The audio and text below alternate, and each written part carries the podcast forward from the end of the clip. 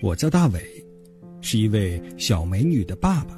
每天晚上我都会有这样的任务。爸爸，我要睡觉了，我想听睡前故事。好，好，好，咱们就开始今天的睡前故事。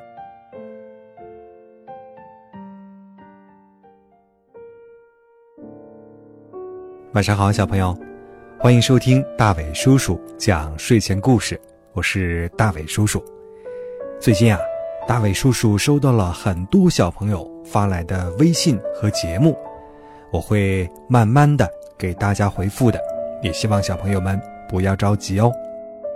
还是和往常一样，今天节目的开始呢，我们还是来认识一位新的小朋友。今天咱们认识的新朋友啊。来自江苏的南京，我们让他来给大家做个自我介绍吧。最喜欢听大伟叔叔讲故事。大家好，我是南京的小朋友江玉琪，我今年四岁了，我在南师大幼儿园上学。我今天要给大家唱一首歌，歌的名字叫做《扮家家》，我来做爸爸。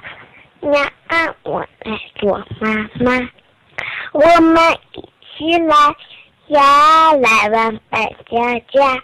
小菜找小菜，炒好小菜开饭，小菜炒好了呀，味道好极了呀，娃娃肚子饿了，我们来喂它。谢谢大家，谢谢宝贝给大家带来的节目。你还为大家介绍了过家家的游戏，真棒！在过家家游戏中啊，每个人都要表演不同的角色。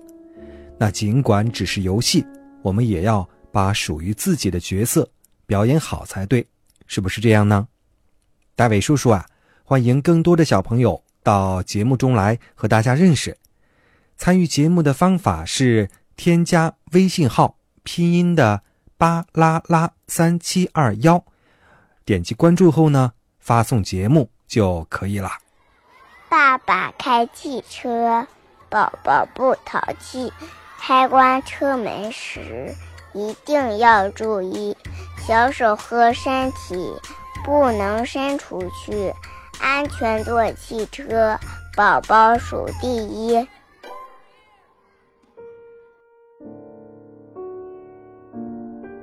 最近，大伟叔叔发现啊，有很多小朋友喜欢拿着爸爸妈妈的手机呀、平板电脑啊玩个没够，有的时候呢，甚至忘记了吃饭，这样的习惯可不好。这样做呀，会损伤宝贝们的眼睛的，会使得眼睛看不清东西，严重的话呢，还可能会成为近视眼。所以呢，大伟叔叔要提醒小朋友们了。千万不能长时间用眼睛对着手机和平板电脑。小朋友，多读书啊是个好习惯，但是如果把书本里的知识学习的太僵化了就不行了。下面呢，我给大家讲个小兔子的故事，看看它读书之后学会了什么呢？小兔子爱学习，平时啊。总是拿着书看呀看呀，一次，一本书上写着“种瓜得瓜，种豆得豆”，这让小兔子想起邻居猪外婆种了一颗土豆，秋天的时候呢，收获了一篮子土豆。知识就是财富，书中说的太有道理了。小兔子灵机一动，种钱。说干就干，他翻遍了家中的柜子，找到了一枚钱，种在了地里，天天浇水，常常施肥。小兔子，见到好朋友小麻雀，在他耳边悄悄地说：“秋天时，你来帮我点钱呐。”好的，小麻雀欢天喜地飞走了。小兔子见到好朋友小松鼠。在他耳边悄悄地说：“秋天的时候，你来帮我抬钱吧。”好的，小松鼠欢天喜地的也跑掉了。小朋友，你说，小兔子在土里面种上了一颗钱，秋天的时候会收获什么呢？秋天来了，小麻雀从家里拿来了一个大箩筐。小松鼠听说钱很重，找来一颗松鼠棒，准备帮着抬。起钱啦！这个时候呢，大家异常兴奋。可是，当小兔子刨开土的时候，只有一枚生了锈的钱币，旁边呢还有一个正在耕耘的蚯蚓。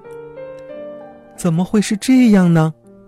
失望的小兔子又拿来了书本，进行对照：种瓜得瓜，种豆得豆。没错呀，他就是按书上写的做的呀。一定是蚯蚓拿走了。小兔子突然抓住蚯蚓，让它交长出来的钱。我，我根本根本就没有拿什么钱。蚯蚓很委屈。那些钱怎么就没有了呢？只有你在这儿，不是你还有谁？还我钱！小兔子大喊大叫着。我也不知道呀。他们的吵声。惊动了正在搞科研的农学专家侯博士，他听完小兔子的话后笑了，说：“种钱要到银行种，这个种法是长不出钱的。”听到侯博士的话后，小兔子把这枚钱拿到银行里，钱串子行长帮他把这枚钱种下了，不用小兔子施肥，也不用浇水，一年后。